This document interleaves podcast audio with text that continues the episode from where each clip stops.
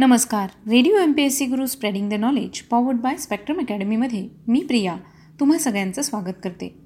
मित्रांनो आपण व्यक्तिविशेष या सत्रामध्ये सामाजिक कला क्रीडा विज्ञान तंत्रज्ञान समाजकारण राजकारण अशा सगळ्याच क्षेत्रात ज्यांनी स्वतःचं असं नाव कमवलं आहे अशा व्यक्तींची माहिती घेत असतो. आज आपण इतिहासातील राजाराम मोहन रॉय यांच्याविषयीची माहिती ऐकणार आहोत.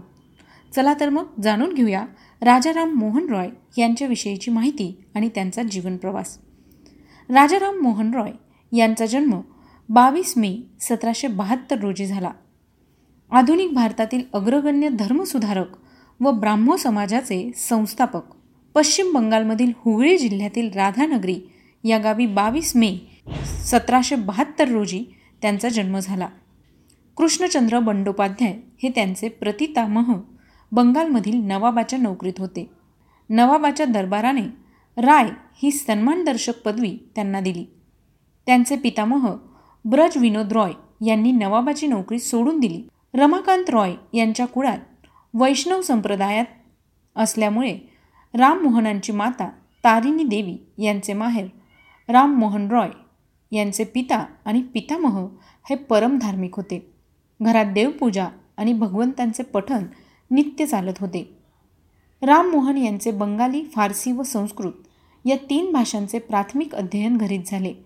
वयाच्या अठराव्या वर्षी ते बिहारमधील पाटणा या ठिकाणी अरबी आणि फारसी यांच्या शिक्षणासाठी गेले. त्यांनी कुराणाचा देखील अभ्यास केला. मुल्ला व मौलवी त्यांचा अरबी आणि फारसी पांडित्याने विस्मित होत. इस्लाम धर्मातील आणि सुफी संप्रदायातील त्यांची पारंगतता पाहून माता पित्यांनी संस्कृत अध्ययनासाठी त्यांना वाराणसीला रवाना केले. वयाच्या सोळाव्या वर्षी ते आपल्या गावी परतले. त्यावेळी तुलनात्मक अध्ययन करून त्यांच्या लक्षात आले की विविध देवदेवता व त्यांचे अवतार यांची आणि मूर्तीची पूजा करणे अयोग्य आहे. कारण एकच अद्वितीय परमेश्वर आहे.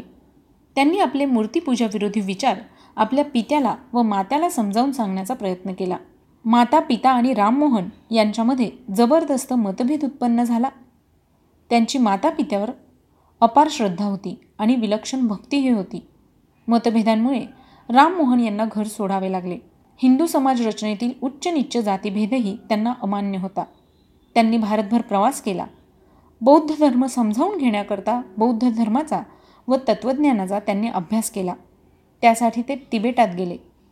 तिबेटात प्रतिमापूजन धर्मगुरुपूजन मंत्रतंत्र व कर्मकांड या बाह्यांगांचा पसारा त्यांना दिसला.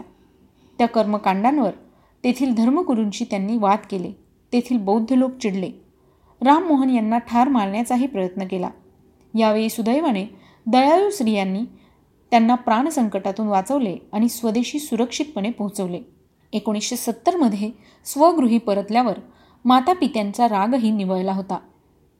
त्यांची मूर्तीपूजाविरोधी व बहुदेवतावादी विरोधी मते अधिकच ताठर व कणखर बनली होती. तत्कालीन रीतीला अनुसरून राममोहनांचे बालपणीच पहिले लग्न झाले होते. अठराशे तीनमध्ये डाक्का येथील कलेक्टर टॉमस वुडफर्ड याचे दिवाणपद त्यांनी स्वीकारले. त्याचवेळी रमाकांत रॉय निवर्तले याच सुमारास राममोहनांनी ग्रंथलेखनास सुरुवात केली. फारसी भाषेत त्यांनी ईश्वर भक्तास देणगी या अर्थाच्या शीर्षकाखाली एक निबंध प्रसिद्ध केला. निरनिराळ्या धर्माच्या लोकांनी या धर्मतत्वावर भलभलत्या कल्पनांचा डोलारा चढवला. त्यामुळे भिन्न भिन्न धर्मसंप्रदाय अस्तित्वात आले. धर्माचे खरे मूलभूत तत्व ठरवण्याकरता खऱ्या खोट्याचा उहापोह केला गेला. रायगड जिल्हा कोर्टाचे रजिस्ट्रार डिग्बी यांच्याशी अठराशे पाच साली त्यांची मैत्री जमली. त्यावेळी वरिष्ठ इंग्रजी अधिकाऱ्यांपुढे भारतीय लोक हांजी हांजी करीत गुलामासारखे वागत.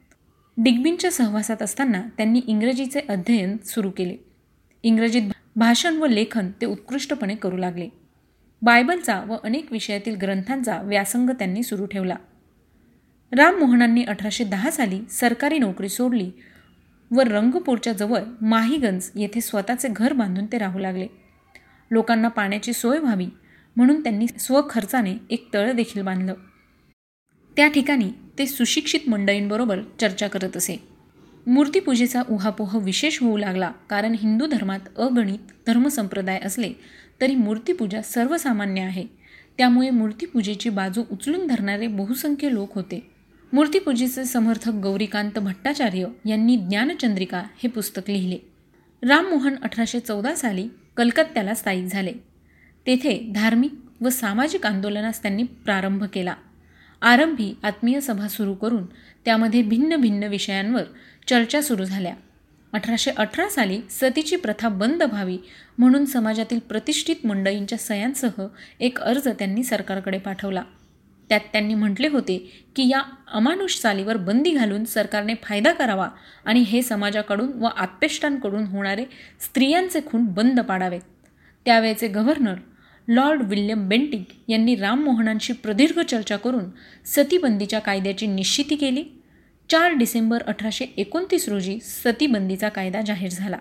अठराशे वीस साली राममोहनांनी the precepts of Jesus the guide to peace and happiness या नावाने सत्तर पृष्ठांचे एक इंग्रजी पुस्तक प्रसिद्ध केले. चार डिसेंबर अठराशे एकवीस रोजी संवत कौमुदी नामक एक साप्ताहिक बंगालीत सुरू केले. सामाजिक आणि धार्मिक मागण्यांचा व तक्रारींचा उहापोह करणारे भारतीयांनी सुरू केलेले हे पहिले नियतकालिक होय. भारतीय वृत्तपत्र व्यवसायाचा हा शुभारंभ होय.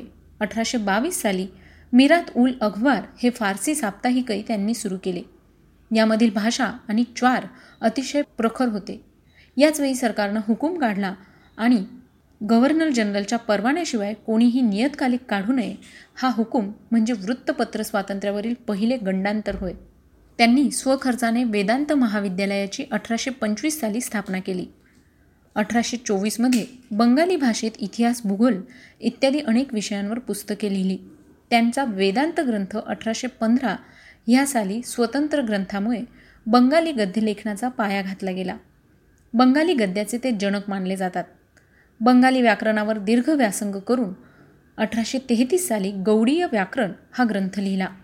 त्यामुळे बंगाली भाषेला उत्कर्षाचे दिवस प्राप्त झाले. आपल्या धर्मविषयक व ईश्वरविषयक उदार तत्त्वज्ञानाचा व उपासना पद्धतीचा प्रसार व्हावा म्हणून त्यांनी वीस ऑगस्ट अठराशे अठ्ठावीस रोजी ब्राह्मो समाजाची स्थापना केली.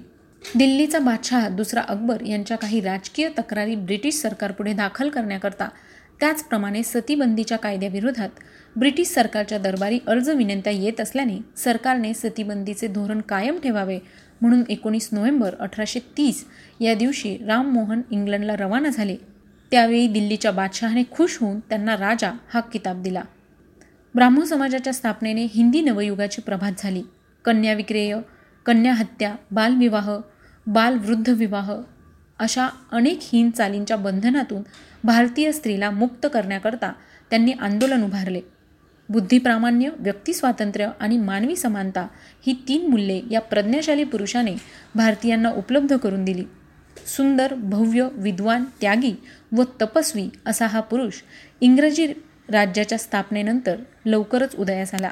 राजाराम मोहन रॉय यांचा मृत्यू सत्तावीस सप्टेंबर अठराशे तेहतीस रोजी झाला. तर मित्रांनो आजच्या सत्रात आपण व्यक्तिविशेष या सत्रामध्ये राजाराम मोहन रॉय यांच्याविषयीची माहिती ऐकली. तुम्हाला ही माहिती कशी वाटली ते आम्हाला नक्की कळवा. त्यासाठीचा आमचा व्हॉट्सअप क्रमांक आहे शहाऐंशी अठ्ठ्याण्णव शहाऐंशी अठ्ठ्याण्णव ऐंशी. चला तर मग मित्रांनो पुन्हा भेटूया उद्याच्या व्यक्तिविशेष या सत्रात. तोपर्यंत मी प्रिया तुम्हा सगळ्यांची रजा घेते. ऐकत रहा radio M P S C Guru spreading the knowledge powered by Spectrum Academy